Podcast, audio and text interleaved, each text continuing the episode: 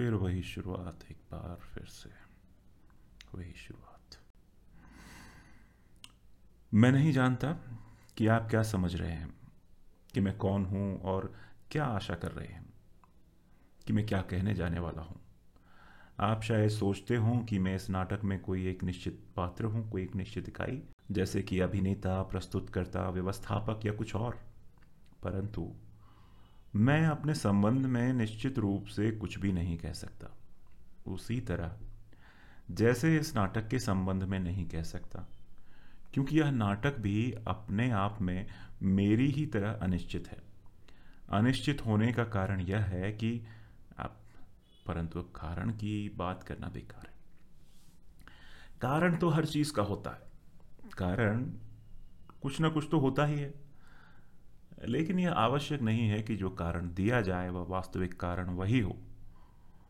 और जब मैं अपने ही संबंध में निश्चित नहीं हूँ तो और किसी चीज़ के कारण, अकारण में निश्चित या अनिश्चित होने में मैं कैसे निश्चित हो सकता हूँ? मैं वास्तव में कौन हूँ? यह एक ऐसा सवाल है, जिसका सामना करना इधर आकर मैंने छोड़ दिया है। और जो बाहर हूँ, मैं जो इस मंच पर हूँ, वह यहाँ से बाहर नहीं हूँ। इसमें आपकी क्या दिलचस्पी हो सकती है? कि मैं यहाँ से बाहर क्या हूँ? अपने बारे में इतना कह देना है काफ़ी कि सड़क के फुटपाथ पर चलते समय आप अचानक जिस आदमी से टकरा जाते हैं, वह आदमी मैं ही हूँ। आप सिर्फ़ घूर कर मुझे देख लेते हैं गुस्से से। इसके अलावा मुझसे कोई मतलब नहीं रखते। क्यों? कि मैं कौन हूँ, कहाँ रहता हूँ, क्या करता हूँ, आप मतलब नहीं रखते।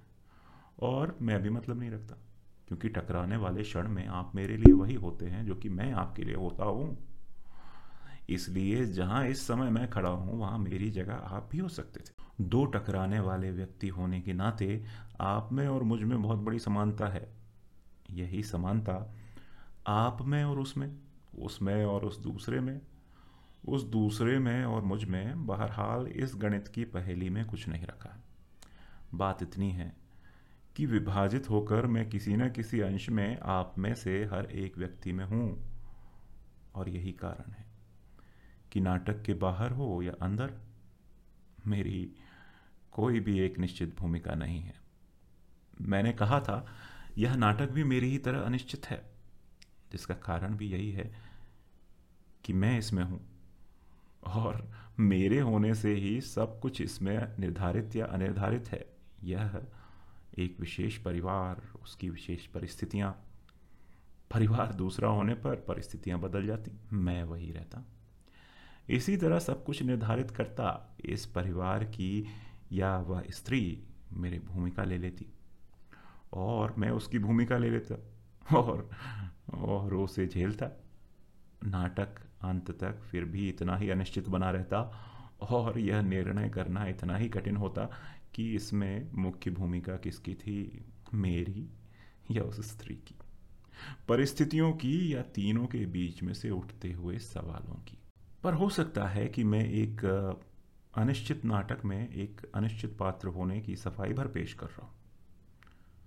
हो सकता है कि यह नाटक एक निश्चित रूप ले सकता हो।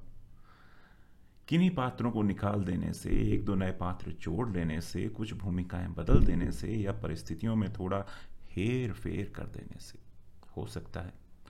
आप पूरा देखने के बाद में या उससे पहले ही कुछ सुझाव दे सकें। इस संबंध में, इस अनिश्चित पात्र से आपकी भेंट, इस बीच कई बार